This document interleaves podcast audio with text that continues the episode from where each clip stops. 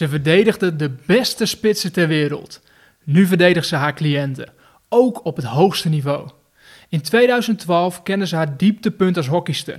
Ze scheurde haar kruisband en miste de Olympische Spelen op een haar. Maar er volgden nog vele hoogtepunten. Willemijn Bos, Olympier, ex-hockeyster en nu advocaat bij Trip Advocaten. Nou Willemijn, dan heet ik je van harte welkom eh, in de podcast. Ja, dankjewel. Ik vind het tof. Dit is wel een primeur ook. Want je bent de eerste Olympiër die ik in de, in de podcast heb. Nou, dat is dan, al- die, die prijs heb ik dan in ieder geval binnen. Die dus is in de lekker. pocket. Ja. Zeker, zeker. En ehm, eh, het is leuk, ik ehm, ehm, ben zelf niet zo heel erg thuis in de hockeywereld. Ehm, maar gelukkig, eh, via Anouk Delissen is dit tot stand gekomen. En eh, eh, eh, heeft het mij ook voor gezorgd dat ik wat ging verdiepen in van... Hey, wat is jouw carrière geweest? Welke stap Mhm. heb je gemaakt? Eh, en daarom vind ik het ook heel mooi en leuk dat je, nou, dat je te gast bent. ja, ik vind het ook heel leuk. Waar ik mee wil beginnen is eens even kijken naar ehm, de stappen die je hebt gemaakt als hockeyer. Want je, eh, je hebt, eh, je hebt eh, op topniveau gehockeyd. Ja. Ehm, en je komt uit Eelde, gaf je net al eventjes aan. Ja. En jouw carrière is ook begonnen in Groningen. ja, zeker. Ja, ik ben eh, opgegroeid in Eelde-Paterswolde. Eigenlijk mijn hele jeugd heb ik daar gewoond.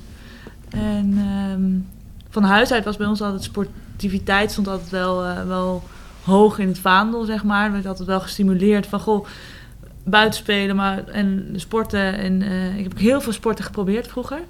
Eh, van hockey, tennis tot mee naar de basketbaltraining van een meisje uit de straat. Tot trampolinespringen, maar ook ballet. Ehm, ik wilde heel graag paardrijden. Dat kreeg ik thuis eigenlijk niet echt door. Oh, dat was eigenlijk de droom. De, de eerste droom was eigenlijk paardrijden. Ja, nee, ja, niet per se mijn eerste droom, maar het was ook...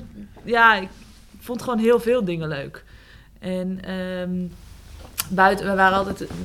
Bij ons voor waren wat grasvelden en er werd altijd gevoetbald zo- zomers. En, eh, dus eigenlijk waren wij gewoon alleen maar dat aan het doen. En eh, we woonden vlak bij de tennisbaan, dus je kon mij ook gewoon... Dan ging ik naar de tennisbaan, ging ik een uur daar tegen die muur staan. Ja, heel achteraf denk je... Nu denk ik echt van, wat, wat vond ik daar leuk aan? Maar ja, als kind vond ik dat gewoon heerlijk om te doen. En gewoon heel veel, ja, heel veel sporten. Ehm, ik vond wel dingen buiten altijd vaak leuker dan binnen. Hm. Maar dat had dan vooral te maken met het feit dat je dan gewoon eh, eh, in de buitenlucht een beetje meer vrijheid had. Iets meer ruimte. Gewoon, Iets meer dat, dat, ruimte, dat is ook wat je prettig vindt. Dat, dat dat het is. Mhm. En ehm, ja, op die manier van alles geprobeerd. En op een gegeven moment, ja, kom je er dan achter dat je wel, eh, eh, nou ja, of eigenlijk kom je er zelf achter, of in ieder geval mensen om je heen komen erachter dat je wel talent hebt. En ehm, dat talent zat voor mij eh, ook wel op tennis, maar ook wel vooral op hockeygebied. En ehm, nou ja, toen op een gegeven moment was het een beetje zo van, goh, je kan meer gaan tennissen, je kan meer gaan hockeyen. En dan komen de districtselecties van beide eh, eh, sporten kwamen een beetje om de hoek kijken. En toen was het toch wel een beetje van, ja, nu moet het zo langzaam, moet je ergens een keuze maken wat je nou het leukst vindt. En toen ehm, ja, heb ik eigenlijk heel snel wel gezegd dat ik hockey dan toch wel leuker vond. Omdat dat dan toch met je team was, met je Hmm. vriendinnetjes was en, en dat soort dingen. Hoewel dat niet betekent dat ik direct stopte met eh, tennis, helemaal niet. Ik heb ook best nog wel lang eh, ook competitie gespeeld met tennis en zo. Maar ehm, ja, toen ben ik via de districtselectie van Noord-Nederland naar de ehm, Nederlandse selectie onder 16 jaar. Dat is dan de jongste, die er, jongste selectie die er is. Of die er op dat moment was. Het is nu allemaal wel net weer een beetje anders volgens mij. Maar, ehm, en ja, op die manier eigenlijk zo, eh, zo doorgerold. Ook wel eh, op hockeygebied ook wel momenten gehad dat ik bijvoorbeeld afviel voor selecties. Ook voor Nederlandse selectie of wat dan ook. Is helemaal niet... Ik ben echt niet alle toernooien in de jeugd mee geweest. Ehm, eh, maar dat heeft me ook wel gevormd. Hè? Dat je wel leert, ook al op jongere leeftijd, om met om tegenslagen om te gaan. Ehm, op een gegeven moment van school gewisseld voor, voor het hockey. Omdat mijn eh, eh, middelbare school toen zei van ja, we willen je eigenlijk geen vrij meer geven. Ik was één keer in de week gewoon een hele dag naar Utrecht om te trainen. En eh, ze zeiden van ja, dat, dat willen we niet meer. We Hmm. willen dat niet meer toestaan. Dus ja, of je moet van school af of je moet ehm, eh, stoppen met, met eh hockey. Nou ja, dat was voor mij op dat moment wel een aanzienlijk gemakkelijke keuze. Je was makkelijker dan kiezen voor tennis of hockey. Ja, De- deze was wel heel eh, duidelijk. de- deze was wel duidelijk. Terwijl wel altijd thuis, van thuis uit ook hoor, eh, werd er gezegd van goh, school is ook wel echt belangrijk. Ehm, en als ik op woensdag naar een Nederlands training moest en ik moest de volgende ochtend een proefwerk maken, dan moest ik ook gewoon dat, dat proefwerk gewoon maken. Dan werd Hmm. niet eh, gezegd van, goh, dan hoef je dat niet te doen of zo. Dan een briefje of dat ik dan een uurtje langer mocht blijven liggen. Nee hoor, dat was gewoon, dat hoorde erbij. Dat En moest ook was gebeuren. onderdeel van het feit dat ik, nou ja, dingen deed die ik, eh, die ik wilde doen en de keuzes die ik maakte.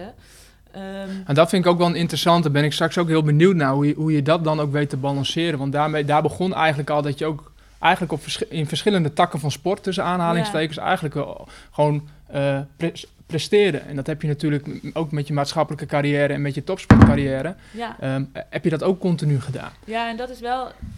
Ik, ik kan me niet zo goed herinneren eigenlijk hoe ik dat vroeger heb ervaren. Het was gewoon zo. Hm. Ehm, om, misschien ook wel omdat je het van redelijk jongs af aan, zeg maar, eh, eh, gewend aan bent geweest. Maar ja, het, het, er werd gewoon van thuis uit gezegd ook van... Goh, als je wil hoekje, we brengen je overal naartoe.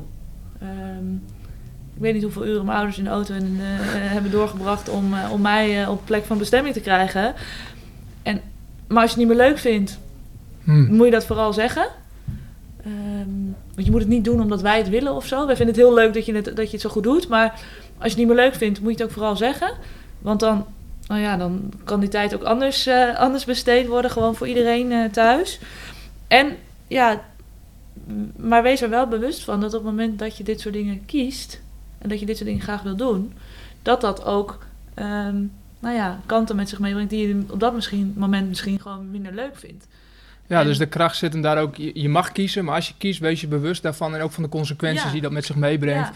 En accepteer die eh, consequenties daarin. Ja, en als je, als je het leuk genoeg vindt om dat te accepteren, dan is dat prima. Ja. Ehm, en dan, nou ja, nogmaals, mijn ouders echt bereid om, eh, om alle mogelijke moeite te doen om dat allemaal eh, te faciliteren eromheen. Maar ja, het was wel zo, ja, je school is ook wel, eh, wel een ding. En dat is ook gewoon wel belangrijk om dat goed te doen. Ja. En ehm, je hebt eh, eh, nou ja, een bepaald eh, vermogen meegekregen om, om te leren. Gebruik dat ook. Maak gebruik van de, de mogelijkheden die je hebt. Hm. En ehm, het is ook zo, ik was niet op het hockeyveld. Ik heb talent, hè, zeker, zeker weten. Ehm, maar niet het talent van. er zijn grotere talenten dan ik geweest, Hmm. in, in- ook in mijn generatie, zeg maar. Ehm, die met een bal veel meer konden dan ik. Veel meer. Ehm, en mijn talent heeft wel, was er altijd, hè, want ik heb een bepaalde eh, feeling voor ruimtes, voor eh, eh, timing, ehm, weten, waar je, weten waar je heen moet, weten waar je moet staan, dat soort dingen. Dat, dat, daar heb ik echt wel talent voor en dat, dat, dat is ook echt zo. Maar je zag mij niet eh, eh, de bal over mijn hoofd, door mijn benen, eh, al die trucjes. Als ik nu soms kinderen op, de, op het veld iets zie doen, dan zeggen ze: Oh ja, zullen we trucjes doen? Dan denk ik: Ja, niet met mij, want ik kan het niet. maar, Nee, zeg maar, nee. ja, dan zie je kinderen, dingen doen, kinderen van tien dingen doen. En dan denk ik: Ja, ik Mm. kan dat niet. En ik hoef het ook niet te proberen, want het wordt, het wordt helemaal niks. Maar daarom heeft het ook wel weer, denk ik, met zich gebracht dat ik ook wel ehm, ja, bepaalde intrinsieke motivatie nodig had om nou ja, met dat talent ook daadwerkelijk te bereiken wat je uiteindelijk eh, bereikt. Eh, of hebben, wat het uiteindelijk tot nu toe hebt bereikt op sportgebied dan. En, en eh, nou ja, daarbuiten, hoewel daar nog wel heel veel meer, meer, kan, heel veel meer kansen liggen, moet ik zeggen. Maar Ja, daar Ehm, ben ik ook heel benieuwd naar. En, en, ehm, eh, en ik denk wel, het punt wat je maakt is, is zo'n zo'n belangrijk punt, denk ik, voor eh, mensen die jou vanaf de buitenkant zien, of die topsporters vanaf de buitenkant zien en eh, die bestempeld worden als talent. Eh, want jij bent ook een keer bestempeld als het wereldtalent van het jaar. Nou, dat, dat, dan, dan heb je nogal een stempel. Maar wat je eigenlijk ook daarbij zegt van, oh, wacht even. Het is niet alleen talent. Het is niet zo dat ik hiermee geboren ben en dat dit allemaal vanzelf ging. Ik heb er ook kei en keihard voor moeten knokken. En, en ik was ook niet altijd het grootste talent. Dus, dus eh, Nee. de, de, de mate waarin je je hebt ontwikkeld is ook heel groot. ja, en, en talent is zeker... Als ik helemaal geen talent had gehad, dan had ik het niet gehaald hoor. Hmm. Laten we dat... eh daar, durf ik, ook- dat durf ik ook wel echt te stellen. Maar nogmaals, ja, ik was niet het grootste talent van mijn generatie. En ik denk dat er in mijn generatie grotere talenten eh, eh, zaten... die het niet hebben gered. En dat heeft uiteindelijk toch ook wel te maken met... ehm, ja, kun je het op dat moment hè, opbrengen om alles, eruit, om alles van dat stukje eruit te halen wat je eruit kan halen. En dat heeft niet alleen maar te maken met of je. Want dan zeggen mensen van oh, dus dan, dan zijn dat dan geen doorzetters. Nou, dat, dat, dat is helemaal niet zo. Maar er gebeuren zoveel andere dingen op een gegeven moment ook in je leven, zeg maar, waardoor je die ook interessant zijn. Hmm. En die ook leuk zijn om te gaan doen. En eh, je gaat studeren. Ehm, ja, dan, dan kun je ook hele andere keuzes maken. En dan kunnen er andere dingen gebeuren. Er kunnen blessures optreden. Er kunnen thuis allerlei dingen gebeuren. Dus het is ook helemaal niet altijd zo dat ehm, talenten die eh, ontzettend veel talent hebben. En waar iedereen wat zegt van ja, maar als je zoveel talent hebt, dan eh, als je het dan niet redt, dan eh, heb je er niet alles uitgehaald. Ja, dat weet ik niet. Hmm. Ehm, Er, komt ook een stuk, geval- er is ook een factor geluk mogelijk. Nou ja, of in ieder geval een, een factor van je omgeving, waar je ook misschien niet altijd invloed op hebt. Nee. Eh, ehm, ik heb ook voorbeelden van mensen die gewoon ontzettend zwaar geblesseerd zijn geraakt op hele jonge leeftijd. Of heel jong, of in ieder geval zeg maar in de, in de, in de periode dat je echt gaat doorbreken richting senioren. Ja, dan kan het ook gewoon heel lastig zijn om daar eh, de volgende stap in te maken. Mensen die door andere dingen worden gegrepen, misschien wel dingen met studie, met werk, met maatschappelijke dingen. Ja, dat zijn ook allemaal dingen die daarop van invloed zijn. En ja, voor mij was het alleen, ja, ik, ik, ik heb nooit, ik heb niet de hele tijd kunnen teren op mijn talent. Hmm. Ik heb al wel best op jonge leeftijd, weet je, dat je afviel voor een toernooi of wat dan ook. Dus dat je best de selectie niet haalde, bedoel ik dan. Dat je dan eh, niet afvallen in de zin van, van licha- eh, lichaamsgewicht, maar afvallen Nee, je kan niet bij de selectie dat en je, dat je wel in de trainingsgroep zit, maar niet, Ja. uiteindelijk niet naar een toernooi eh, toe gaat. Ja, en dat zijn de momenten dat je ook van jezelf leert, maar wat wil ik nou heel graag? Hmm. En niet eens zozeer omdat je dan eh, met iemand dat gaat bespreken of wat dan ook, maar gewoon omdat je voor jezelf denkt van ja, maar ho eens even, ik wil dit heel graag en ik wil heel graag het beste uit mezelf halen. En dat zijn denk ik de factoren die dan meespelen, die maken of je dan uiteindelijk het gaat redden of niet. En ja, daar zit ook een, daar zit een mentale, fysieke, eh hockeytechnische, tactische aspect in. En dat allemaal zijn dingen die ehm, nou, in elkaar moeten passen om daadwerkelijk dan eh, door te breken, denk ik. En ja, nogmaals, dan is het niet zo dat als iemand eh, ontzettend veel talent heeft, is niet gezegd dat je het dan redt. Nee. En ook als je ontzettend veel talent hebt en eh, eh, ontzettend alles ervoor doet en voor laat, ja, bij wij, als je dan enorme fysieke tegenslag krijgt, ja, dan kan dat ook zijn, zijn invloed hebben. Dus ja, het zijn zoveel factoren die daarin meespelen. En dat moet een passend plaatje zijn, wil dat allemaal eh, eh, ja, uiteindelijk ook toe leiden dat je dan daadwerkelijk ehm, doorbreekt en, en doorgroeit. En dat uiteindelijk heb je het geluk gehad en heb je er ook kaart voor geknokt om ervoor te zorgen dat het voor jou een passend plaatje werd. En dat je door eh, bent gebroken. Ja. En als je dan kijkt naar de lijst, nou, even voor degene die. ehm, ehm, want want ik, ik zocht het ook op en ik keek er ook naar van hey, welke stap heb je daarin gezet? En dat is, dat is een imponerende lijst die, je- die je hebt staan. Eh, want je bent dus begonnen in Groningen. Eh, tot 2008 heb je in Groningen gehockeyd bij GHC. Ja, dat, ja, denk het wel. Zoiets, ja. 2007, 2008. Ik geloof, ja, als jij, zegt- als jij 2008 zegt, dan geloof ik dat wel gewoon. Als Wikipedia gelijk heeft, Kijk, ja, dat, is- dan, dan, dan de vraag, 2008 zijn. Ja, Ja, ik heb hem niet zelf gemaakt, maar dat... eh, Oké, dat, eh, nou, die moeten we nog het even factchecken dan eh, Ik- uiteindelijk. Ik denk dat dat wel... ehm, nou, ik denk dat ik in 2000, seizoen 2007, 2008 naar Laren ben gegaan. Maar. Ja, want dat was de volgende in- stap, hè? ja, ik heb in 2006 eindexamen gedaan, denk ik. Volgens mij. en toen heb ik één, één jaar senior, zeg maar officiële senior, want Hmm. ik zat toen al wel bij de, eh, eh, bij de senioren. Ja. Eén Ehm, jaar officieel senior hier nog eh, in, in Groningen gespeeld. En daar heb ik negen seizoenen bij Laren. Ja, toen ben ik naar Laren gegaan, negen seizoenen lang. Ja, Negen seizoenen, ja. Dus daar heb je echt een grote tijd. Daar heb je ook ja, echt je, je, je doorontwikkeld als Ja. speelster. En, en uiteindelijk dus in 2011 heb je daardoor ook je debuut kunnen maken bij het Nederlands team. Ja. Ehm, dat was ook het jaar gelijk dat jullie de, eh, de, de Champions Trophy hebben gewonnen. ja, ja, direct mijn eerste toernooi. gelijk lekker binnenkomen. Ja, dat was, eh, was wel een mooie binnenkomen. Ja, dat was sowieso voor ons, het was wel een, eh, ja, het was voor mij gewoon natuurlijk een heel bijzonder seizoen, omdat je, nou ja, voor het eerst bij de echte grote Oranje zat, zeg maar. Daarvoor wel Jong Oranje en Oranje onder, onder 18, dat soort dingen. En met WK met Jong Oranje gespeeld ehm, in 2009. En ehm, nou, toen op 2010 viel ik eigenlijk een beetje tussen wal en schip. Het was een beetje net, ik mocht niet meer in Jong Oranje, maar eh, ik werd niet uitgenodigd voor het Nederlands elftal. En eigenlijk pas... Ik heb nooit in mijn, in mijn jeugd gehad... ik moet het Nederlands elftal halen. Eh, ik vond het ontzettend leuk, het hockeyen. Maar ik ben nooit, nooit echt bezig geweest met het halen van het Nederlands elftal of zo. Dat, ja... Als ik nu soms kinderen hoor in 12, 13 jaar die zeggen... ja, ik wil naar de Olympische Spelen. Ja, ik had dat niet. Ik had... Hmm. En, en posters van, van Nederlands team boven... Ik, ik had de, de Spice Girls boven mijn bed hangen en de Backstreet Boys. Maar ja, niet, niet dat soort dingen. In hoeverre En- zou heeft, heeft dat mogelijk ook een positief effect gehad op het uiteindelijk halen? Of, of laat, ik, laat, ik, laat ik zeggen, of stellen, ja, welk effect heeft dat dat je niet misschien juist die droom hebt en niet die hele glasheldere ambitie? Nou, wat het voor mij altijd geweest, voor mij heeft het altijd bovenaan gestaan dat ik het gewoon heel leuk vond. En dat ik het plezier in had. En ehm, nou ja, als je dan al kijkt dat mijn ouders vroeger al zeiden van goh, zolang je het leuk vindt, doen we er alles voor. Of alles, maar in ieder geval zullen we je eh, eh, eh, ondersteunen waar mogelijk. Maar als je het niet meer leuk vindt, dan moet je het vooral niet doen. Hmm. Want dan, ja, zijn er, dan kost het je alleen maar heel veel tijd, heel veel energie. En dan zijn er een heleboel andere dingen die je daardoor niet doet. Hmm. Ehm, waar je misschien achteraf dan van denkt: van goh, had ik dat maar wel gedaan.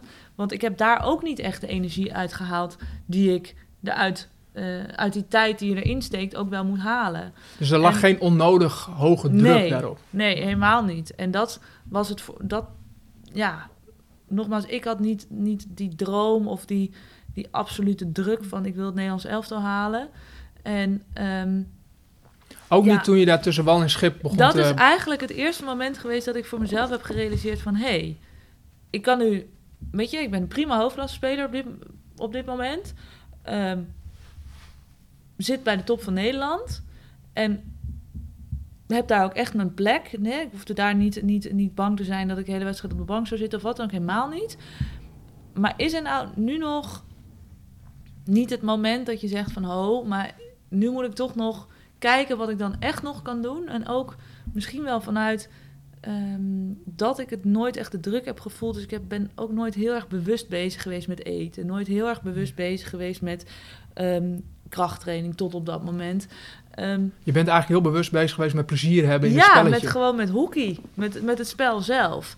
En dat is eigenlijk het eerste moment dat ik me voor mezelf van realiseerde van ja, ik wil in ieder geval een kans krijgen. Want mijn plafond ligt nog niet hier waar ik nu ben. Tenminste, dat denk ik. Hmm. Dat gevoel heb ik. En het ontdekken van mijn eigen plafond ehm, is voor mij een, een, een drijfveer die ik in heel veel dingen eh, met me meeneem. En ja, dat plafond had ik voor mijn gevoel nog niet bereikt. Maar ja, veel hoger op clubniveau ehm, kon, ik niet heel veel, kon ik niet echt komen. Ehm, dus ja, dat was dan nog wel zeg maar de laatste stap. En toen ben ik daar wel in seizoen ehm 2009, 2010 ben ik dus wel daar, nee, het tweede seizoensdeel zeg maar, mee bezig gegaan voor mezelf. Van goh, wat zijn dan de dingen die ik wel kan doen? En toen ben ik ook dus een keer echt serieus met, met, met mensen gaan praten over voeding, over dat soort dingen. Want daarvoor, ja, ja ik at gewoon wel gezond. Hmm. Maar ik Ja, was, er was, niet bezig was niet zo heel veel noodzaak, want je, want Nee. je redde het ook zonder dat Ja. stukje. Alleen En toen, dus toen ik je was dacht van, zo oh ja, bezig met dat ik dan na, na een, een, een wedstrijd ook aan herstel moest denken en zo. Hmm. Ik was gewoon na een wedstrijd, was na een wedstrijd en dan hadden we een wedstrijd gehad en dan, nou ja, hè, dat was het dan. En eh, dan gaan we dinsdag weer verder trainen. Weet je, de- de- het is heel makkelijk gezegd en het is misschien, het klinkt heel simpel, maar ja, dat was hoe ik er op dat moment in stond. En Hmm. toen ben ik gaan realiseren van, oké, misschien betekent dat je het meer aan krachttraining moet gaan doen, dat je daar ook meer aandacht aan moet gaan besteden. En zou dat kunnen betekenen dat je plafond ja, precies. hoger komt te liggen. En dat je dus wel dat misschien gaat bereiken. Het is wel En een dat mooie, is- want, want, want als je ook de... Hè, dit is in de topsport, is dat heel helder. Hè? Als, je dan een, dat, als je dat doel dan stelt en dan zijn ook de, de, de aspecten die je daarbij kunt voegen... Hè, voeding, training, eh, zijn heel helder. Maar ik denk dat heel veel professionals in, ook, ook ehm, in andere banen... mogelijk dit stukje zichzelf in kunnen herkennen. Ja. Van, hé, hey, ik ging altijd op de automatische piloot... en ik redde me altijd wel, studie ging prima... Het rolde, gewoon lekker door. het rolde lekker door. rolde er lekker in. Ja, en dat er ook een moment is dat je denkt: oh, wacht eens even. Als ik wel dat doel ga stellen, als ik misschien wel de lat voor mezelf wat hoger ga leggen, eh, wat gebeurt er dan? Ja, en dat is ook. ik heb ook heel erg eh, ge, ehm, het heel erg fijn gevonden dat tot op dat moment eigenlijk. Dat het gewoon rolde en dat het gewoon goed ging. En dat ik mijn plezier erin had. En dus, dus het was voor mij op dat moment ook goed. Ik denk ook als je... ehm, als ik op dat moment heel erg bezig was geweest... of in de jaren daarvoor heel erg bezig was geweest met bepaalde doelen... en dat moet ik halen. En dat, dat het ook niet... dat het voor mij op dat moment niet had gewerkt. Dus voor mij was het ook heel, heel goed dat ik op dat moment eigenlijk ging realiseren van... hé, hey, wat, wat, wat, wat staat er eigenlijk allemaal te gebeuren? En ehm, nou ja, ik was toen ik was aan het studeren en nou ja, dat liep ook liep gewoon ook wel gewoon goed door. En nou, ik zat daar ook over na te denken, hè, wat wil ik daar nou mee? Nou, misschien wel eh, wil ik skiles geven in winter. Of weet je, allemaal, ik zat allemaal gewoon dingen te bedenken die ik kon gaan doen. Stage lopen op, op, op Curaçao, leek me wel wat. Weet je, allemaal, allemaal, ik was allemaal dat soort aan dingen aan het dromen. bedenken. Gewoon, ja, die ik ja, kon alle doen. opties eh, En waren open. was er ook wel ergens in mijn achterhoofd gewoon nog het, het hoekje waarvan ik dacht van... ja, maar wacht even. Daar wil ik ook nog iets meer mee dan Hmm. dat ik daar nu mee, eh, mee doe. En nou ja, toen heb ik wel bewust daarvoor gekozen om daar gewoon nou ja, een jaar of eh, anderhalf jaar in te investeren. Om te kijken of dat, eh, wat me dat zou opleveren. En nog steeds niet met het doel het Nederlands elftal halen. Ik denk gewoon meer dat het voor mezelf het idee was van... ik wil een kans krijgen. En of ik dan goed genoeg ben, durf ik helemaal niet te zeggen. Hmm. Maar dan heb ik het in ieder geval geprobeerd. En ehm, nou ja, dus toen ben ik eind 2010, dus in het seizoen 2010, 2011, eh, voor het eerst bij de trainingsgroep van Oranje gekomen. En dat, ja, dat was natuurlijk voor mij wel op dat moment dat ik dacht, oké, ik heb dus nu, nu is het ook aan mij. Hmm. Ik krijg nu een kans. Dus- En nu moet ik het ook, nu moet, het- is het ook aan mij om daar wat mee te doen en om die kans te grijpen. Is mooi, want dan, dat is eigenlijk de, vol, dat is een logische volgende stap. Maar je focust er niet zozeer op die, die stap in eerste instantie, maar eerst van oké, ik wil een kans. Ik Ja. wil gewoon de uitnodiging hebben en Ja. daar zijn. Ja, en, En, dan da- is het en dan leidde dat. Ja, precies. Ja, en, dat triggert, dat zorgde dus bij jou ook dat je toen voelde, oh ja, nu wil, Ja. ik, nu wil ik mezelf laten Ja, zien. nu wil ik het laten zien. En nu, nu, nu is het aan mij om, om ook eh, eh, te laten zien dat ik geno- goed genoeg ben. Of in ieder geval dat ik de potentie heb om goed genoeg te zijn. Hmm. En nou ja, dat eerste seizoen is voor mij gewoon heel goed gegaan, ook bij het Nederlands team. En nou ja, Champions Trophy in Amsterdam wonnen we. Ehm, EK in Duitsland wonnen we eind van de kampioen. zomer. Ja. Ehm, nou ja, en toen kwam het Olympisch seizoen eraan. Dus het was voor mij eigenlijk En een individuele prijs. Ik denk ook eh, een bevestiging. Dat, dat jaar. ja, dat was, mij ook ja de- want het was mijn eerste internationale toernooi. En toen werd ik uitgeroepen tot, eh, tot talent van het toernooi.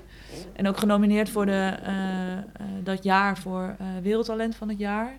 Ehm, dat ben ik niet geworden, maar wel verkozen in het wereldteam van het jaar. Dus het was wel echt voor mij ook de bevestiging dat ik ook eh, op dat niveau liet zien dat ik, eh, dat ik het kon.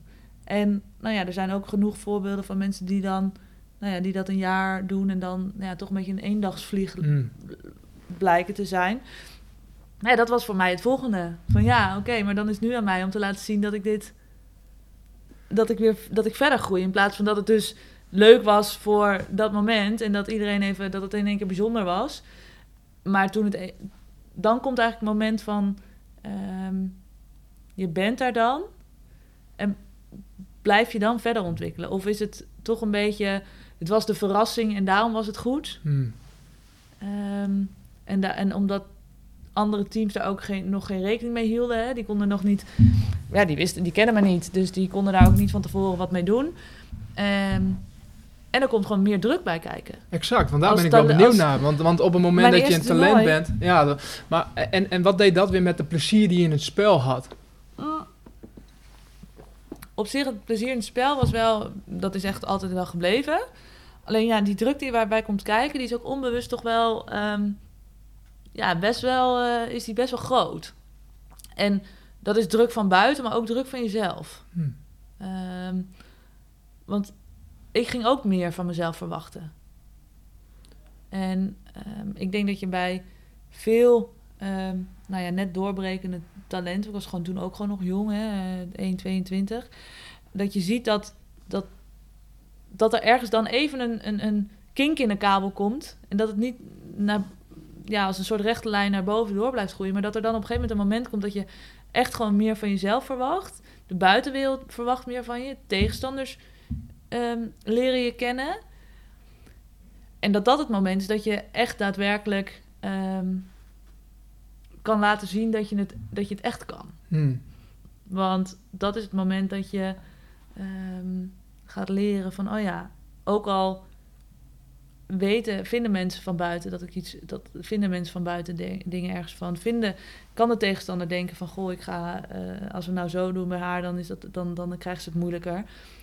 Dan is het moment, ga je dan daadwerkelijk eh, reageren en kun je daar dan verder ontwikkelen en op die manier toch jezelf, ehm, ja, daarin weer eh, nieuwe dingen aanleren en Hoe deed je dat? Want, want wat je schetst is ook de onbevangenheid tot dan. Ja, En die de raak, je, die, en die raak je gewoon echt een beetje kwijt. Ja, terwijl dat wel je kracht was ook. Da- Mhm. Dat was ook de basis waarmee je altijd bent begonnen. Van, oh ja, ik vind het gewoon leuk en het is een bewuste keuze om het spelletje te spelen. Ja, Maar nu ehm, komt er ook dus een, een kantelpunt dat je merkt, oh ja. ehm, en mooi dat je dat ook zegt, dat, je dat, ook in, dat dat het ook je eigenlijk intern dat ook al verandert. Dat je, de, dat je meer van jezelf vraagt en dat je merkt dat de omgeving meer vraagt. Hoe, hoe ga je dan in die situatie daarmee om? ja, uiteindelijk was het voor mij... eh, Het heeft ook echt wel, wel echt even een paar maanden na, na zeg maar die zomer van 2011... dat ik echt, nou ja, minder goed was, minder in vorm. ehm, dan ook minder plezier hebt. Ja, Hmm. dat, dat, is, dat is toch een beetje ergens met elkaar, eh, met elkaar verbonden. Ehm, en ja, er is niet echt iets geweest waarvan ik zeg van dat heb ik toegedaan... ehm, waardoor dat eh, weer veranderd is. Het is niet dat je een knopje omdraait en toen was het in één keer weer, weer goed. Ehm, maar ik ben heel erg voor mezelf nagegaan van... Maar waarom doe ik dingen? En, en, en ehm, omdat ik dingen leuk vind. Hm. En door op die manier dingen te benaderen... Kwam de, ging de druk er ook een beetje af. Dus eigenlijk toch wel weer terug naar de basis, ja, terug naar die terug kern. naar je kern van jezelf. Ja. En de- is het iets wat je voor jezelf uitgedokterd hebt en, en bij jezelf terugkwam? Of heb je daar ook hulp van buitenaf meegekregen? Ehm. Mentale begeleiding of misschien je omgeving die je daarin Nou, ik eh, denk gewoon geholpen echt heeft? mijn directe omgeving wel. Sowieso. En ehm, uiteindelijk ook wel, maar dat was toen nog wel wat meer gewoon teamgericht, eh, mentale begeleiding. Ik ben zelf individueel pas later echt met eh, individueel met een mentale eh, begeleider aan de slag gegaan. Maar op dat moment kreeg je natuurlijk wel, ehm, met het team hadden we dat soort dingen wel. Hm. En dat was voor mij, voor mij op dat moment genoeg. Alleen, eh, nou ja, toen kwam dus het Olympische seizoen eraan. En eh, nou ja, dat was eigenlijk gewoon qua seizoen en zo voor mij allemaal heel, eh, heel, heel goed. En we wonnen ook met Laren de Europa Cup. Niet de landskampioenschap waar we achteraf nog steeds van denken... hoe, de, hoe kan het nou dat we dat jaar niet zijn, landskampioen zijn geworden. Maar Jullie waren het beste team, maar werden geen kampioen? nou, we eindigden wel bovenaan. Hm. Ook, en ook wel echt met voorsprong op de nummer twee. Maar we uiteindelijk in de playoff finale hebben we het gewoon zelf laten liggen. En, en ja, dat was gewoon ontzettend zonde. Ehm, Ja, want je en bouwt om dan, nu te zeggen, om dan te zeggen, we waren het beste team. Nee, ja, want we hebben het niet, we hebben het niet waargemaakt. Dus dat waren we dus op dat moment blijkbaar Hmm. niet. Alleen dat is wel zonde. Omdat je, ehm, nou ja, qua spelers en zo, dat wel eh, had kunnen zijn. En ehm, Dit is denk ik ook het hoofdstuk tegenslag en teleurstelling. Als je kijkt Ja. naar dat jaar. Hè? Want, ehm, dus, dus je werd daar niet kampioen. Dat was ook het jaar waarin je toewerkte naar Londen 2012. Mhm. En toen raakte je zwaar geblesseerd. Ja, en dan, dat was alleen op dat moment nog... Dat, dat, ja, dat, dat missen van het kampioenschap of zo... dat hadden we op dat moment echt allemaal wel afgesloten. Want nou ja, je gaat dan zo in die cocon naar die Olympische Spelen... dat sluit je gewoon af. En je bent dan gewoon een Nederlands team. Dus je bent je club en je... Wat ja, eigenlijk wel prettig is dat je gewoon iets Ja. totaal andere focus hebt. En dat Ja. je dat dus kan, eh, achter je kan laten. Ja, en dat was natuurlijk gewoon een hele spannende... Het was ook heel spannend, hè, richting de Spelen toe. eh, selectie en dat soort dingen. En, en Hmm. nou ja, dan heb je dat gehaald. En dan ga je ook naar Londen toe. eh, een week van tevoren. Ja, je was daadwerkelijk al ja, daar. Ja, we waren daar aan het trainen al. En, en je loopt rond in het Olympisch dorp en je hebt je, hele, je plek gevonden, zeg maar, daar. Ja, en dan houden ook in dat opzicht helemaal geen rekening meer mee dat het mis kan gaan. Je weet dat er altijd reserves zijn. Hè, die worden aangewezen en die kunnen dan in geval van blessures kunnen die worden eh, opgeroepen. Maar je houdt er op dat moment geen... Tenminste, ik heb er op dat moment geen rekening meer mee gehouden. Zeker niet... ehm, nou ja, nog geen 36 uur voor de openingsceremonie. Dat het zeg maar mis zou gaan. Nee. Daar hield je in Nederland misschien nog wel iets meer, zeg maar, was je daar iets meer bewust van. Niet dat je ermee bezig was, maar Beetjes van het zal weet, toch je, niet? weet je nog wel dat het, dat het kan of zo. Nou maar ja. als je dan eenmaal daarheen gaat, denk je wel van, ja, nu is het... Ja, dan raak je dat ook Ja, kwijt. moet ook, want je moet ook in die, je moet in die Ja, focus zitten van ja. oké, we moeten Dus, presteren. je raakt het, dus dat raak je wel kwijt. En ja, toen was dat voor mij natuurlijk wel op dat moment wel echt een, een, ja, ik zeg wel eens, de wereld stort er niet in. Weet je, want er gebeuren hele erg dingen in de wereld. Maar mijn wereld was op Hmm. dat moment ehm, de Olympische Spelen. Ja, jouw wereld stort dus er mijn wereld in. stortte wel in. Ja. Want wat gebeurt voor de mensen die eh, dat, dat, dat niet hebben meegekregen en dat precies weten? Wat, wat Wij, ehm, gebeurde er? wij speelden een oefenwedstrijd nog op eh, donderdag. Volgens mij, ja. Donderdag eh, en vrijdag was de openingsceremonie. We speelden nog een oefenwedstrijd. En ja, in een van de laatste minuten van die oefenwedstrijd... was er een meisje van, de, van Amerika... en die wilde met haar backhand op goal schieten. En ik tik die bal weg. ehm, en zij valt. En ja, ik stond op mijn linkerbeen. En zij valt vol... Ja, terwijl ja, voor mij alle kracht daarop stond... Zij viel van, ja, van buiten daar tegenaan. Ja, dat... ehm, Wist je gelijk, dit is mis? Ik heb dat wel gelijk gezegd. Maar dat kan ik mezelf niet zo goed herinneren. Ehm, ik denk ook dat je op dat moment... eh, dat ik ook een beetje een soort van beschermingsmechanisme... wel voor jezelf ook rondom jezelf inroept of zo. Maar ik schijn wel gewoon direct gezegd te hebben tegen de teamgenootje... wat het dichtstbij was, alles, ik, eh, alles kraakte en alles ging stuk. Ja, want je En- scheurde je voorste kruisband. Ja, uiteindelijk bleek dus mijn voorste kruisband. Maar wat eigenlijk heel gek was, daarna kon ik eigenlijk wel gewoon weer lopen. Dus even, eh, er zijn ook beelden van, van eh, dat ik dat veld afga. En daar zie je me twee of drie keer er doorheen zakken. En daarna heb ik eigenlijk gewoon ehm, door het dorp gelopen. Ja, dus de, de, de rest Zonder van je knieën, spieren en de rest ja. die ving dat allemaal op. Dus Ja, ja en toen hebben we eh, in dat Olympische dorp was een MRI-centrum. Dan kon je zo'n MRI laten maken. Nou, dat heb ik gedaan. En, maar eigenlijk dacht ik op dat moment van ja, als jullie willen dat ik mijn been even in dat, in dat apparaat leg, prima. Maar er is niks aan de hand. Dus nee, ik kan gewoon kan lopen. lopen. Ja. Ehm, en ik had ook niet echt pijn. Ehm, en het was eigenlijk ook qua zwelling viel het eigenlijk allemaal wel mee. Dus ik, ja, en misschien nogmaals heb ik daar voor mezelf ook het, het, het ongeloof dat dat niet meer kon. Mhm. Of wat dan ook, dat je voor jezelf ook wel zegt van, ja, maar dat kan nu niet meer zo zijn. Dat je dat een beetje, ja, toch om jezelf heen bouwt of zo. Ehm, maar ja, daar was het uiteindelijk uit die MRI bleek gewoon heel duidelijk dat die kruisband eraf was.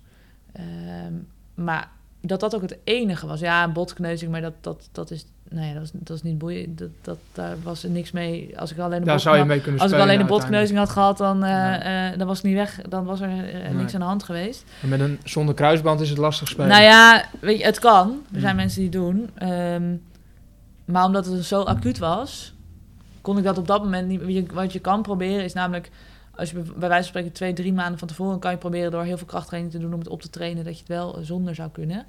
Eh, voor bijvoorbeeld zo'n toernooi. En dat je dan daarna zegt van eh, we opereren. Maar ja, dat het was zo acuut, dus dat had voor mij was dat helemaal geen, was dat helemaal geen optie meer. Ehm, dus ja, nee, ja, ik ben gewoon, ik moest weg uit het Olympisch dorp. Ja. Ja. Ja, maar ik wilde wat ook doet, weg, wat, hoor. wat doet... Ja, je wilde weg? Dit- ja, dit- toen ik eenmaal wist dat, ik, dat, dat het mis was, wilde ik daar ook het liefst zo snel mogelijk weg. Want Mm. je hebt ook het gevoel dat je iedereen in de weg zit. En ehm dat is ook heel raar. Dus Ik werd heel vroeg wakker. Sorry, ik had natuurlijk heel, sowieso heel slecht geslapen. Maar en toen werd ik heel vroeg wakker ochtends. En toen ging ik gewoon een beetje op internet lezen. En toen las ik gewoon allemaal berichten over mezelf. Oh, ja. Dat was heel raar. Het was een hele rare gewaarwording. Want ik werd wakker en toen dacht ik, oh, waar ben ik? Oh ja, in het Olympisch dorp. Toen dacht ik... Dat heeft even 1, 2, 3 seconden. En toen pas realiseerde ik me... Ja, maar het is... Ik heb het heel kut voor elkaar. Oh, dat klinkt als een Want- hele slechte film. Ja, dat je op dat moment... Ik werd gewoon wakker. "Eh, Waar ben ik? Oh ja, Olympisch dorp. Oh ja, nou, draai weer om. Ja. om wat is... Nee, dit, ik ga hier vandaag weg. Zeg maar, dat, dat moment, dat ja, was heel... Het besef was, de was bes- ontkenningsfase was zelfs nog even nou ja, toen, daarin op een gegeven doorgegaan. moment, nou ja, toen kon ik dus niet meer slapen. En toen dan ga je berichten lezen en dat gaat dan over jezelf. En dan denk je echt van ja, het is heel raar, maar dat, ik sta op AD en het gaat over. Ja, het was heel, het was hele, vond ik heel raar om dat allemaal over mezelf te lezen. En ehm, Als je nu dan kijkt naar, hè, dan, nu, ben je, nu, nu zijn we een aantal jaar verder. Ehm, hoe, hoe kijk je daar nu op terug? En, hoe, en, en ehm, ehm, met de wetenschap van nu, wel, wat heeft dat gedaan met, misschien met jou als persoon en, en, en met jou als, als, als, als, topsporter ook?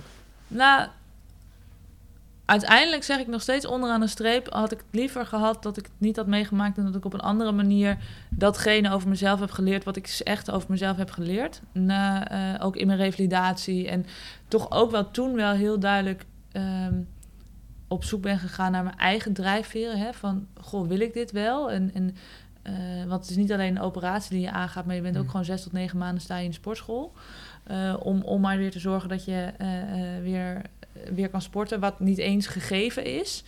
Ehm, het kan ook zo zijn dat, het, dat je gewoon niet meer terugkomt op het niveau waarop je zat, of in ieder geval en, en al helemaal niet, niet, niet verder groeit, zeg maar.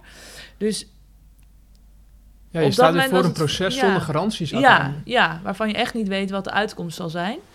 Ehm, en in dat proces heb ik ontzettend veel over mezelf geleerd. Eh, ook momenten gehad dat ik tegen de fysio zei... nou, kap ermee, eh, laat maar, ik doe het niet meer. Tot momenten dat, dat je voor jezelf denkt... ja, maar ik vind het spel gewoon zo leuk. Dus ik, ik kan nu niet... ik kan het aan mezelf niet verkopen... ehm, door nu op te geven. Hm. Want dan weet ik zeker dat ik het niet, dat ik het niet red. En ehm, als ik uiteindelijk moet toegeven, het, het, kan niet meer. Oké, maar heb er dan in ieder geval alles aan gedaan. En heb dan nou ja, weer dat ontdekken van waar dan dat plafond voor jou ligt. En ehm, dat in ieder geval zelf in de spiegel kunnen kijken van ik heb alles aan gedaan. Eh, en dat het dan wellicht niet genoeg is. Dat, dat kan zo zijn. Maar heb niet het stemmetje in je achterhoofd wat zegt van ja, maar je hebt ook dat eigenlijk niet gedaan. En dat had je misschien wel kunnen doen. En Het is de angst voor uiteindelijk ergens spijt van kunnen hebben. ja, nou ja, angst vind ik een groot woord. Ik, vind, ik zou het gewoon heel erg zonde vinden. Hm. Ehm, dat je dan, ja, ik vind dat je dan jezelf tekort doet.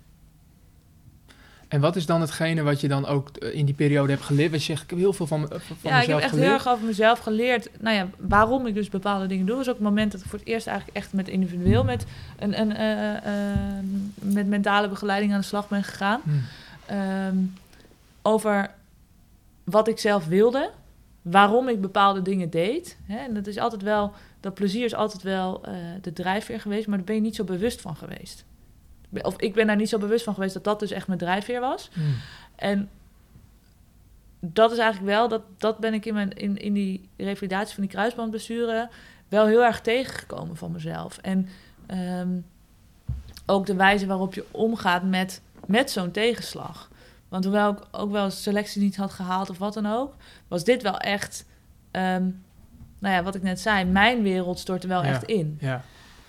En ja, hoe je daar dan mee omgaat als, als mens dat, dat, en als, als sporter, maar dat vooral als mens, dat, dat leert wel heel veel. ehm, en dat geeft, brengt je ook heel veel. En nogmaals, ik had liever gehad dat ik dat op een iets minder ehm, harde manier Ja, had geleerd. Ik- Het had ook wel het- iets vriendelijker gemogen.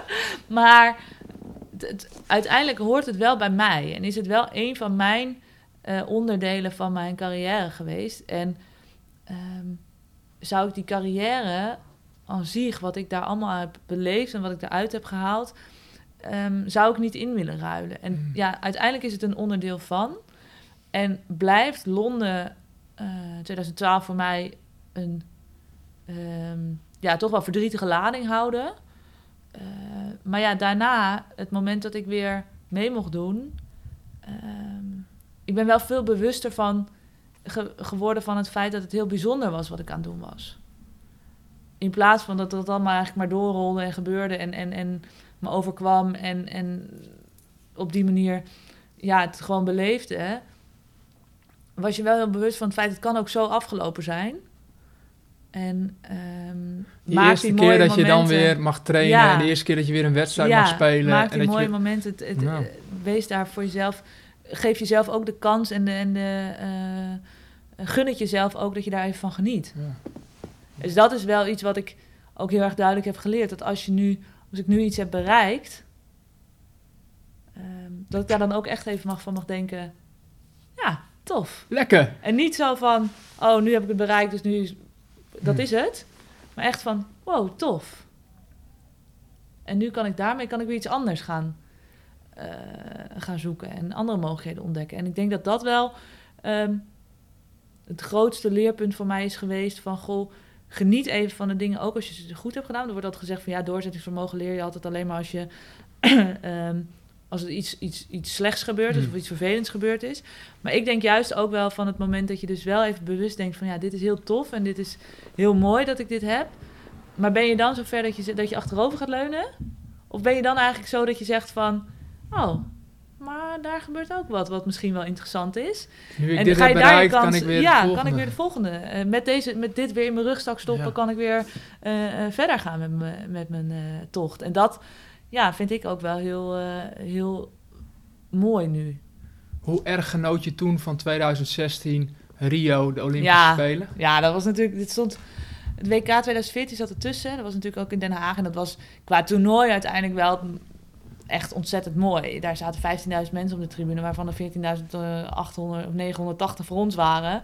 En we waren zo onoverwinnelijk dat toernooi. Dus.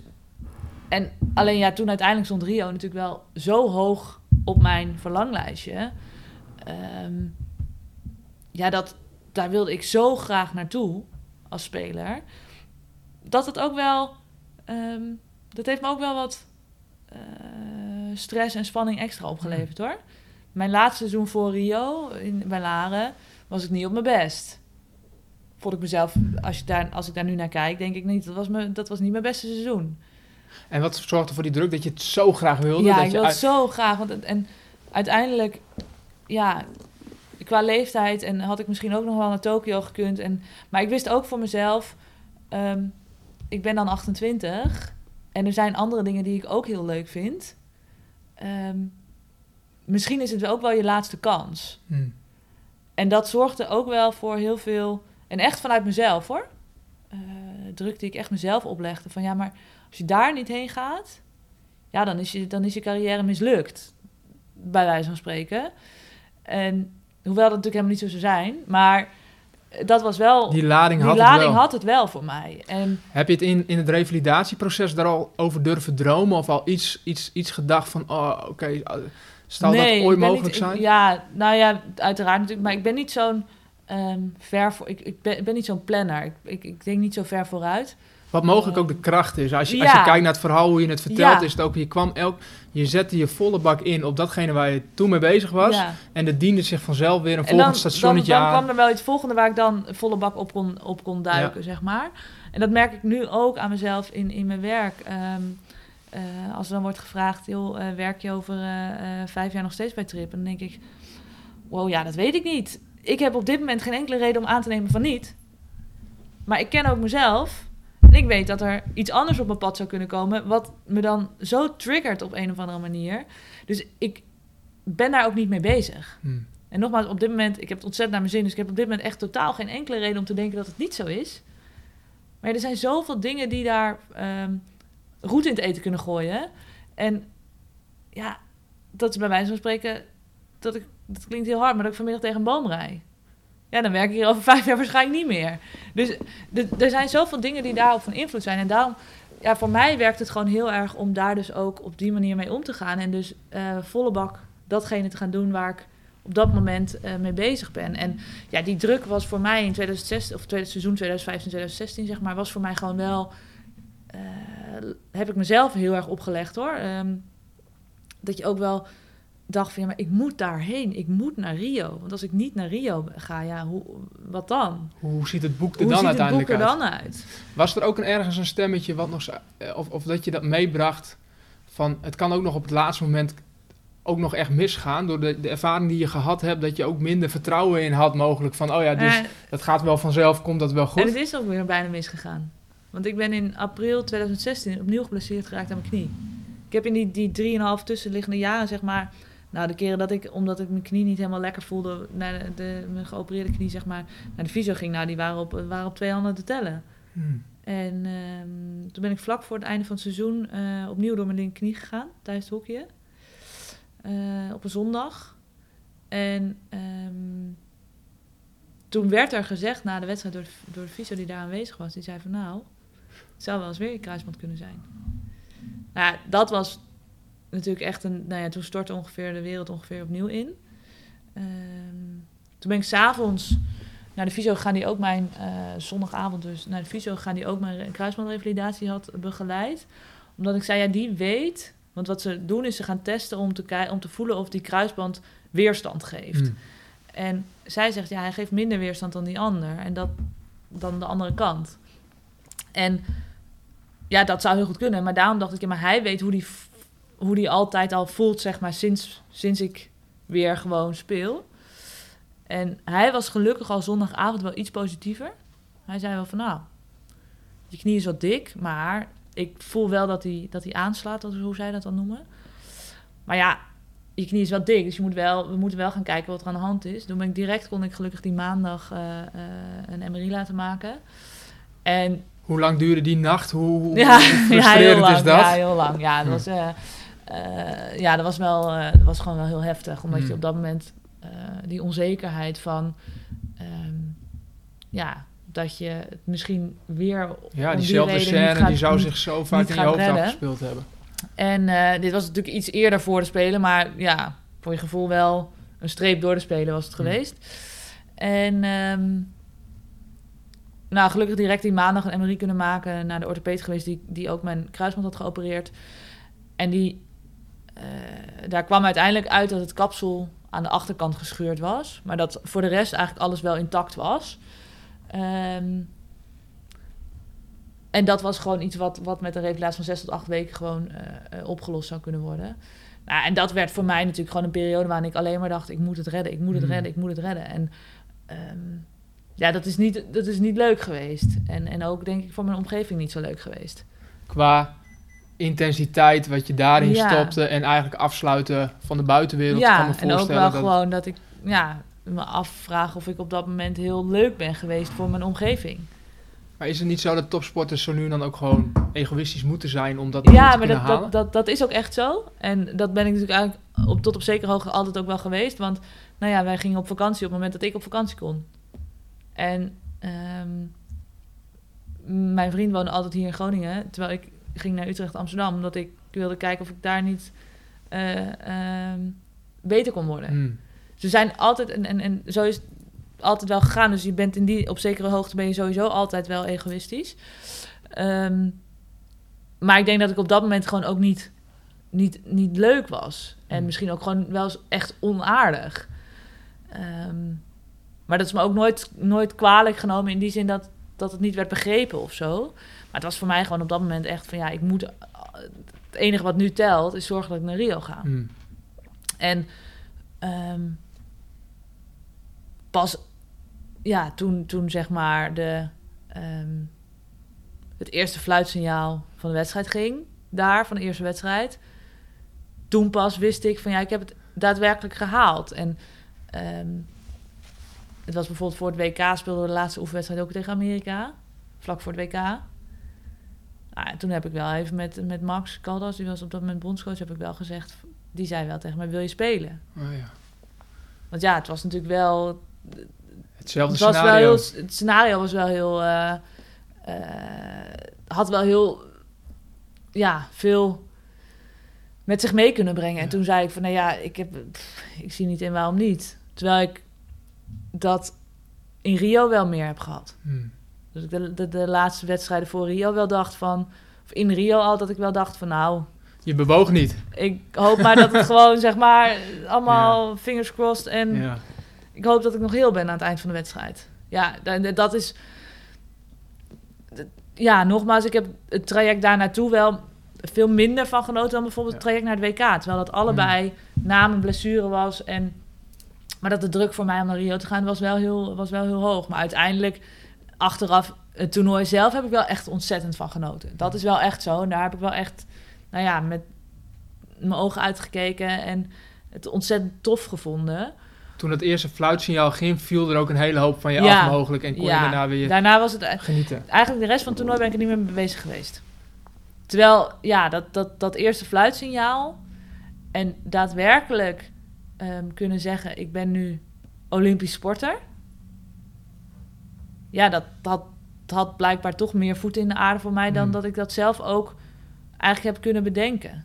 En ehm, na Londen kreeg ik een, het bewijs van deelname, of mijn certificaat, deelnamecertificaat opgestuurd. En ik dacht echt, wat moet ik hiermee? Pap mag een open haard aan, want ik heb hier niks aan en ik heb niet meegedaan. Ja, hoe hard het ook is, maar ik deed gewoon niet mee. En ehm, nou, uiteindelijk heeft mijn vader toen gezegd, nou, open haard doen we maar niet. Geef hem dan maar even hier, dan bewaren wij hem voorlopig wel even.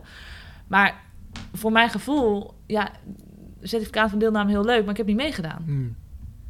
En dat heb ik ook wel een tijdje. Dan rij je, een- kun je via NSC en NSF kun je dan een auto rijden. En staat dan op Olympische sporters rijden Volkswagen. Oh ja. Die voelde je niet. Dat, dat Daarvan dacht niet. ik altijd van ja, dat, kan, dat is leuk dat ik het op de auto heb staan. Maar ik ben het niet. Nee, dus het werd wel echt een vakje die je graag Ja, wilde want, afvinken. ja, ja. En dat eh, nog maar tijdens het toernooi heb ik dat echt, is dat echt volledig eh, verdwenen. Maar de aanloop daar naartoe, en dat is eigenlijk gewoon het hele seizoen geweest. Ja, was ik niet op mijn best. Mentaal niet. En, Hmm. en, en, en nou ja, dus op hockey technisch tactisch niet, vlak ook niet. Nou ja, en toen even fysiek ook niet, maar dat viel uiteindelijk, eh, dat viel uiteindelijk mee. Maar ja, dat heeft wel allemaal met elkaar te maken gehad, Ja. ja. En toen haalde je het wel. Dus toen was je Ja. Olympisch sporten. Ja, en toen kon ik eindelijk zeggen dat ik Olympische sporter was. Ja, ja dat was wel... eh, ja, uiteindelijk... Daar ben ik gewoon wel echt heel trots op. Hmm. Eh, dat het gewoon wel bijzonder is. Ehm, nou ja, als, als, als hockeyer uit het noorden komt het gewoon niet zo heel veel voor.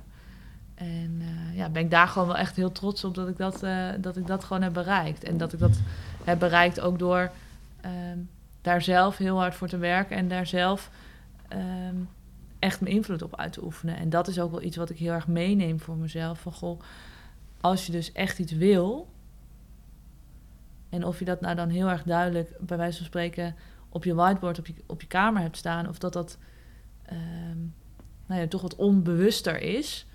Ehm, als je iets heel graag wil, dan zul je er alles aan moeten doen om dat te, eh, te halen. En dat ligt, nou, oké, er zit een er zit een kleine factor in, hè, want de bondscoach kan op een gegeven moment zeggen van, goh, ik vind je niet goed genoeg. En dat, terwijl eh, als je acht andere bondscoaches hadden gevraagd, dan hadden ze gezegd, nou, ik zou er wel meenemen. Maar de, je eigen invloed is zo groot en die moet je gebruiken. En ehm, als je dan uiteindelijk daarvan daarna kan zeggen, van, ja, ik heb er alles aan gedaan, maar het is niet gelukt. Enough. Kan ook heel verdrietig zijn, kan ook heel erg balen zijn. Maar het moment dat, dat je ehm, jezelf achteraf in de spiegel kijkt en zegt: Ik heb er niet alles aan gedaan, dan doe je jezelf tekort. Hmm. En dat is gewoon, ja, dat, dat, dat zou ik heel gewoon heel zonde vinden.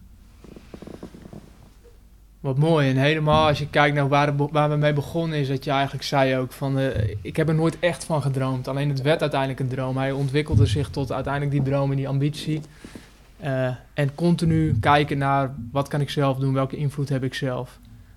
Ja, en dat is ook wel uiteindelijk het moment geweest na Rio. Toen heb ik heel erg nagedacht: hè, wat, wat wil ik dan nu? Ja. Ehm, Ja, want dat is een mooie dat je de, dat je de brug slaat. Want, eh, want daarnaast, naast je topsportcarrière ben je ook druk bezig geweest met het timmeren aan je maatschappelijke carrière. Ja, dat heb ik Ehm. eh, altijd wel geprobeerd. Het was niet altijd even makkelijk hoor, want ja, in sommige periodes kon het gewoon echt niet. En ehm, ja, dan zit je gewoon ook met de welwillendheid A, eerst van je studie en daarna van werkgevers die maar zeggen van oké, nou ja, prima als jij nu weer drie weken weg bent in, in december en weer drie weken in januari en dan weer eh, eh, een, een daar hebt en dan weer, ja, dan moet je dus wel een werkgever hebben die zegt van goh, maar los daarvan vinden wij het leuk om jou de kans te geven om je op andere vlakken te ontwikkelen.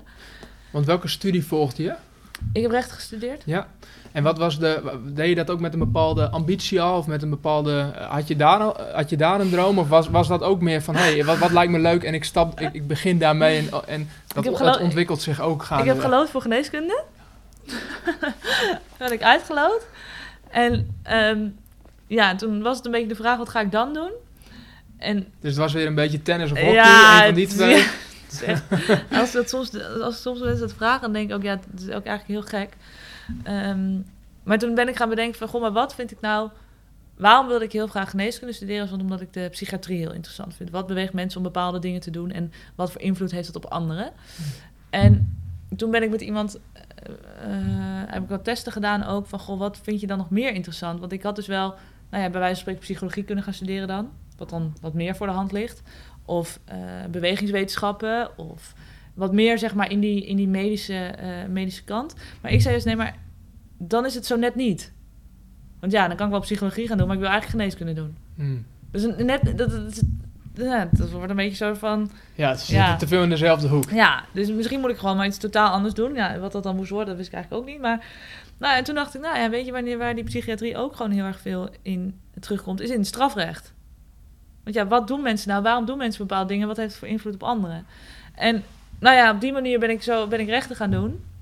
En ehm, nou ja, toen heb ik eigenlijk na een jaar studie rechten gezegd van ja, ik vind het eigenlijk heel leuk. Dus nou ja, dat geneeskunde, dat geloof ik wel. ik ga hiermee verder. Dat is mooi, dus je ging het ook gewoon experimenteren. En Ja. gewoon kijken wat je ervan Ja. vond. Of je daar ook plezier uit En ook daar weer van, ik ben er gewoon ingegaan. Ja. En ik ben er volle bak ingegaan. Juist zonder ehm, te dicht bij dat, dat andere te blijven. Hmm. Om te ontdekken dat ik niet zelf ook gewoon andere eh, dingen heel leuk vond. En ja, toen heb ik dus, ben ik in Utrecht verder gegaan met rechten. Want ik heb eerst een jaar in Groningen gestudeerd. En eh, nou ja, toen dus naar Utrecht gegaan. Toen ben ik daar gewoon verder gegaan met rechten. En ehm, nou ja, eigenlijk mijn hele studie ook wel strafrechtelijk ingericht. Ehm, maar mijn eerste baan was als bedrijfsjurist bij op een ehm, hoofdkantoor van een franchisegever. Dus dat had er eigenlijk helemaal niks mee te maken. Dat, was Maar- ook, dat, wat- dat combineerde je met je topsport eh, Ja, destijds. ja. ja. Ja, want ik heb een tijdje nog gestudeerd toen ik dus in het Nederlands team zat. Ehm, mijn studie afgemaakt. ehm, en eh, ook stage gelopen. En nou ja, toen kwam het Olympische seizoen. Dus toen heb ik dat seizoen... Nou ja, is er gewoon geen ruimte om, om, dat, om, om ook nog je daar heel erg veel mee bezig te houden. Ehm, maar na de Spelen ben ik, gaan, eh, ja, ben ik dus gaan werken. En dan werkte ik halve dagen en dan ging ik s ochtends werken en smiddags naar de fysio. Gewoon vijf dagen in de week. En hoe hou je dat vol? Want dat is, dat is, dat is zeg maar op beide vlakken topsportbedrijven. Want dat Ja, is en- werken aan de en- ene kant ja. en, en je topsport. Hoe, En die revalidatie was voor mij natuurlijk ook echt een, een, een, een... was mentaal gewoon ook echt een ding. Hmm. Ehm, maar wat voor mij gewoon heel erg goed is dat ik, ik ja, was met mensen op kantoor die, die echt ontzettend enthousiast waren over hockey en alles. En vonden het allemaal heel leuk voor mij. En, ehm, maar ja, die gewoon konden vragen van, goh, was het zondag? Op maandagochtend. Ja, dan vertelde ja, we hebben gewonnen. Oh, nou leuk. eh, was het leuk? Ja, was het leuk. Eh, heb je gescoord? Nee, oké, nou prima. Ehm, en nu gaan we iets doen op een ander vlak wat ik interessant vind. Hmm. En juist die, eh, nou ja, misschien toch ook wel een beetje het, ehm, ja, werd het daarmee een beetje, ehm, hoe noem je dat, dat je, wow, ik kan niet op het woord komen. Het dat je voor jezelf het gevoel kreeg van, oh ja, het is allemaal niet, als het daar even niet goed had, is, het daar ook, is, het, is er ook nog wel wat anders wat je kan doen. Ehm wow, hoezo kan ik nou niet op dat woord komen? Nou, dat is heel gek. Maar in ieder geval dat je dus, dus de kans kreeg om op, beide, op twee vlakken iets te doen, waardoor je ehm, ja, het allemaal een beetje in perspectief kon plaatsen. Mm. En voor jezelf wat relaxed ermee om kon gaan. En op die manier dus kon zeggen van, nou ja, ik had ook mensen aan de telefoon die mij niet kenden. oh ja. Want ja, die, die, zagen, die, die legden helemaal niet de link. A, of die wisten niks van hockey, prima. Of die legden helemaal niet de link met het feit dat ik daar dan ook aan het werk was. Dus ik vond het eigenlijk gewoon Het wel heel- relativeerde ook wel. Ja, het relativeerde ook wel. En ik Ja. vond het dus ook wel, wel, wel fijn dat ik dus ja, op die manier gewoon ook mijn aandacht op iets anders kon richten. En ehm, dus op die manier ook het gevoel kreeg van, goh ja, als het daar dan even wat minder ging, of als ik echt gewoon, eh, eh, eh, nou ja, de, de, de dag daarvoor ehm, in revalidatie echt dacht van, nou, stik er maar in, ik, ik, ik kap ermee. Dat ik dan de volgende ochtend met mensen gewoon daar, en daar ook wel met hun over kon praten, maar dan kwam er ook weer een ander perspectief. Ja. En dat maakt het voor mij ook wel, Hmm. ehm, ja, wel heel fijn. Dus op die manier heb ik ook wel eh, dat als heel goed ervaren om dat af te wisselen. En dat is voor iedereen anders. Er zijn ook mensen die, nou ja, die zeggen echt van... ik snap niet dat je nog iets daarnaast kan doen... want je moet volledig volle focus op, op, op, op sport. Ja, dat, dat zou voor mij niet werken. En ehm, ja, dat heb ik wel Dat was bepaalde- juist dat je bij jou aan en uit kon, Ja. dat je een tijd daarop kon Ja. focussen en dat je het Ja. vervolgens ook weer op, in een andere wereld terecht kwam eigenlijk, waar je ook weer volle focus voor nodig had. En dat is ook wel dat ik uiteindelijk na Rio heb kunnen zeggen van... goh, ehm, kan ik het nog opbrengen dat altijd alles voor hockey aan de kant gaat? Ik heb op een gegeven moment in Amsterdam ehm, een jaar op een strafrechtkantoor kantoor gewerkt... als juridisch medewerker. En in mijn sollicitatie zei hij toen... ehm, dus eigenlijk jouw minst belangrijke training is voor jou belangrijker wat je hier doet. Want dan ga jij trainen. Hmm. toen zei ik, ja, als je het zo zegt, zou ik me niet aannemen. dat lijkt me niet dat is wel gunstig. heel eerlijk. maar ja, dat is eigenlijk wel zoals het is. Hmm. En ja, zij hebben me wel aangenomen, gelukkig. En zij zeiden ook gewoon heel duidelijk: ja, maar dat is zo. Hè? Maar we kunnen beter zo open en bloot op Ja. tafel hebben liggen. Dat, dat, de, ehm, dat de verwachtingen voor beide kanten in ieder geval eh, hetzelfde zijn. Ja. En ehm, ja, dus ik heb een jaar bij hun gewerkt. Echt gewoon alles mee mogen maken, alles mogen zien. Alles en dat, dat was gewoon voor mij ontzettend leuk. En dat was nogmaals weer die afwisseling dat ik gewoon ook af en toe andere dingen kon doen. Ja, dat was voor mij gewoon heel, eh, heel belangrijk. Maar dat maakte wel dat ik na Rio zei tegen mezelf: van ja, kan ik het nog opbrengen om dus te zeggen dat dat dus allemaal aan de kant gaat? En dat is maatschappelijk, maar dat is ook familie. Hmm. En dat zijn ook vrienden. Dat het, is het nog steeds het moment dat ik nu voor de volle 100% zonder twijfel zeg: hockey gaat voor alles. Ja, en dat ben ik me gaan realiseren dat dat niet meer zo was. Dat andere dingen zo dusdanig aan mij trokken. Eh, waaronder dat ik zo graag eh, beroepsopleiding advocatuur wil gaan doen. Waarvan ik ook dacht van, nou ja, ik ben nu 28, ik heb nu echt wel een verhaal. Dus het is ook helemaal niet erg dat ik al wat niet direct allemaal dat ben gaan doen en direct nou ja, ben gaan werken zoals het eigenlijk allemaal volgens het plaatje zou horen. Maar ja, het is ook zo dat ik niet meer, ja, dat, dat niet meer voor de volle 100% zonder twijfel kan zeggen: oké, hockey gaat voor.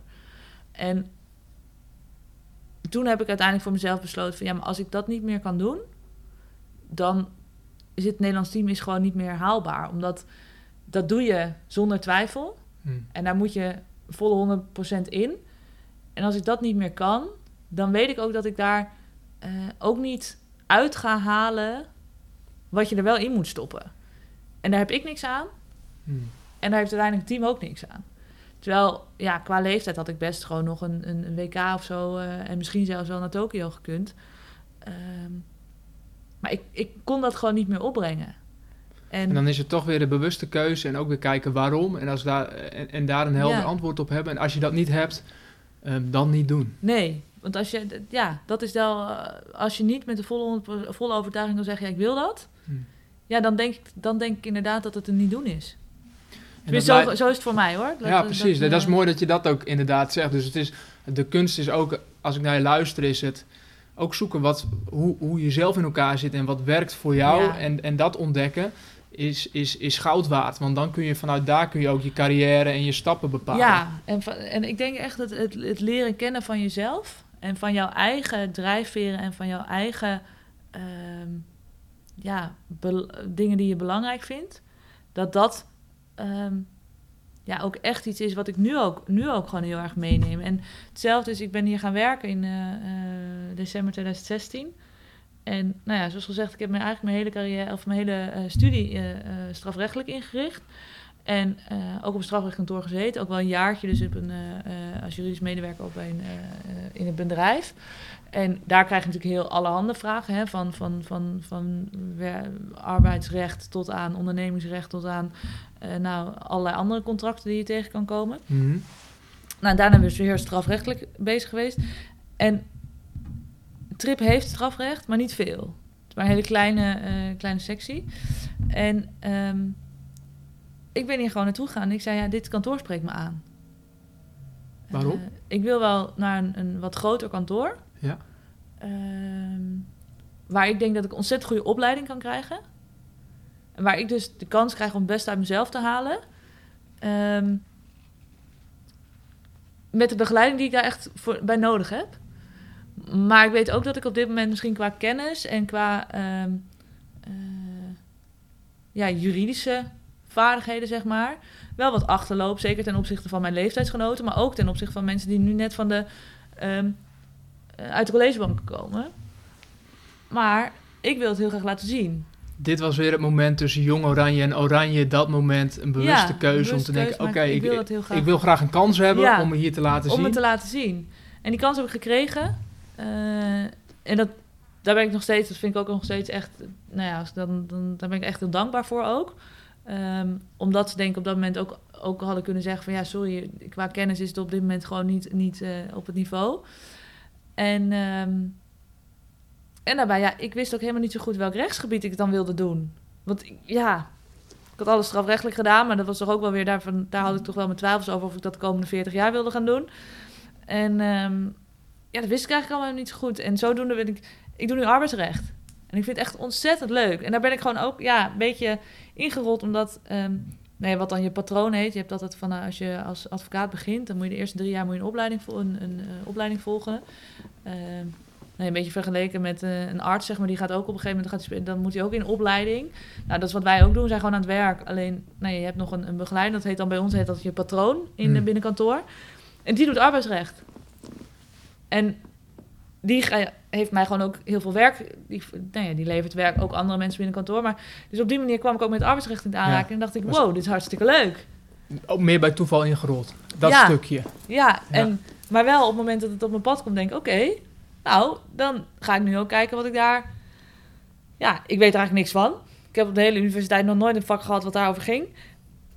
Dus ja, dan moet ik nu gaan zorgen dat ik daar kennis ga opdoen. En heeft niet zoveel zin om het wetboek te gaan doorlezen, want daar heb je niks aan. Je, dat, dat, ja, ja, Me- dat, dat- meters maken. ja, meters maken en dus gewoon wel echt gewoon... eh, en natuurlijk wel literatuur gaan lezen. Mm.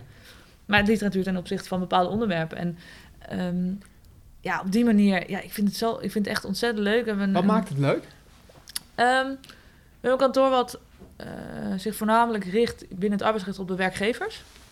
Eh, weinig werknemers staan we bij, wel, wel us, maar vooral werkgevers. En ehm, wat ik daar leuk aan vind, is dat je echt een... eh, in principe komen ze terug, tenminste als je je werk goed doet.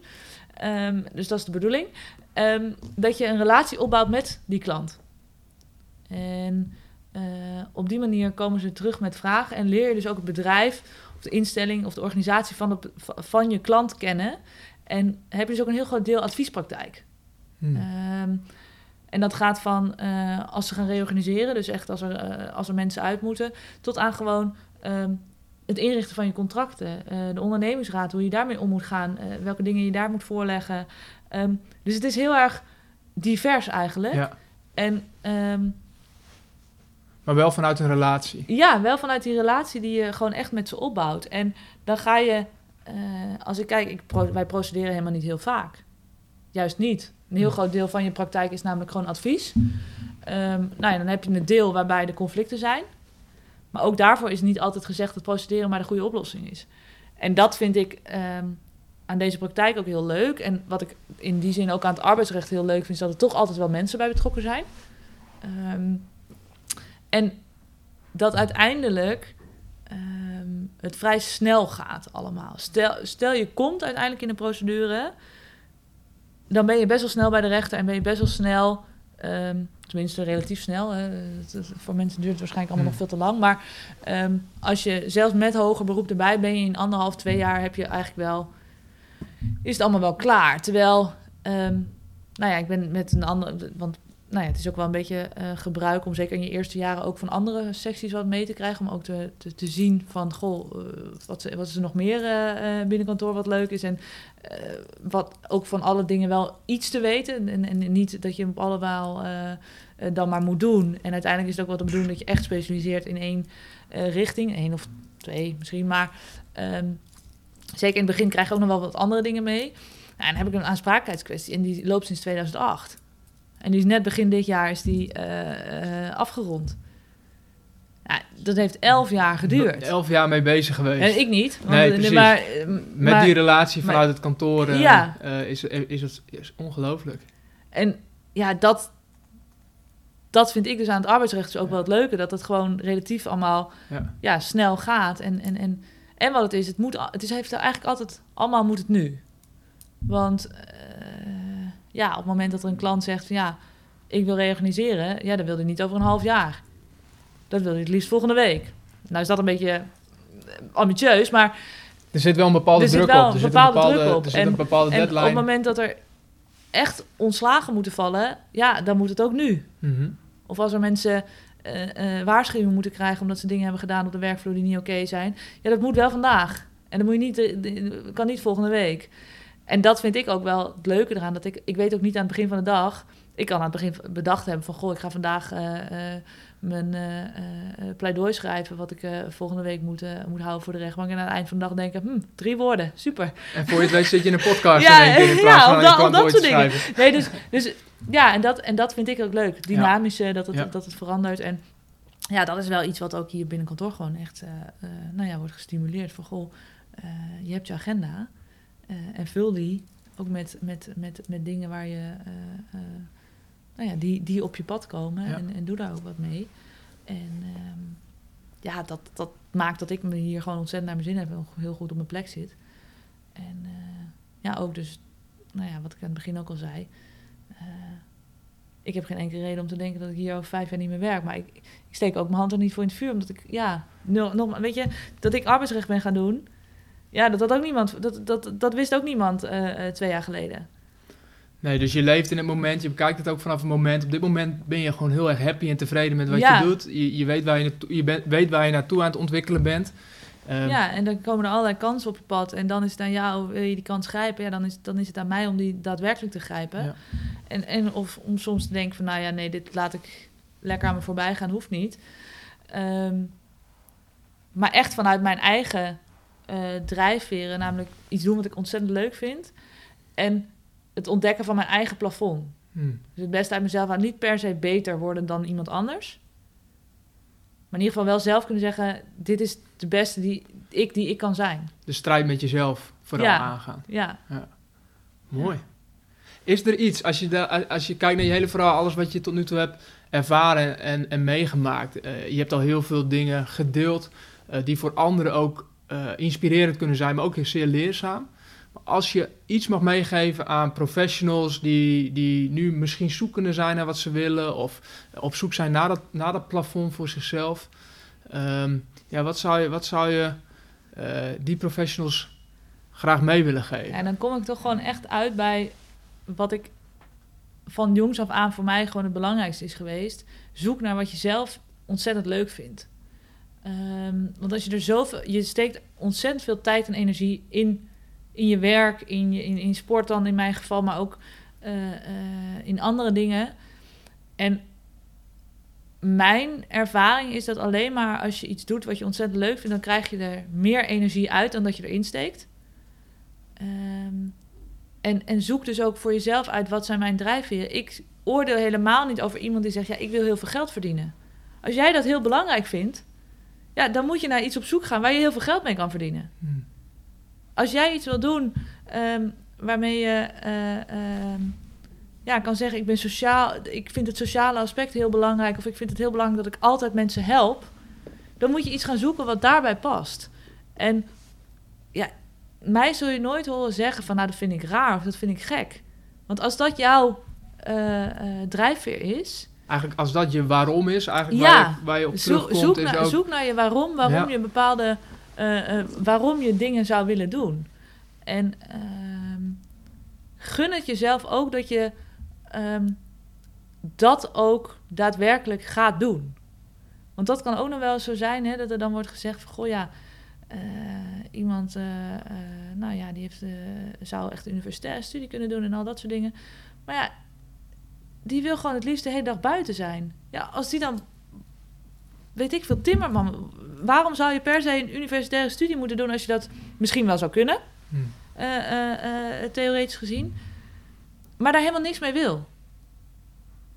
Ga iets doen wat je echt, waarvan je echt zegt van ja, dat wil ik heel graag. En ehm, ja, als jij zegt van ja, ik wil CEO worden van, van het grootste bedrijf van Nederland. Ja, als dat echt jou, als jij dat echt heel graag wil, ja, ga daarvoor. Maar zoek, en zoek dan de dingen die je daarvoor moet doen en voor moet laten. En doe dat dan echt gewoon volle bak. En als dan uiteindelijk blijkt, het is me niet gelukt. Hm. Ja, so be it. Maar als je ergens een, een afslag hebt en, en je denkt van ja, ik doe het maar niet, want eh, misschien lukt het niet. Ja, dan denk ik dat je al die tijd in je achterhoofd houdt- van, goh, als ik daarna toch rechtsaf was geslagen, wat had me dat opgeleverd? En ja, ik vind dat gewoon echt zonde en ik vind echt dat je jezelf tekort doet als je dat dan niet, eh, niet ontdekt.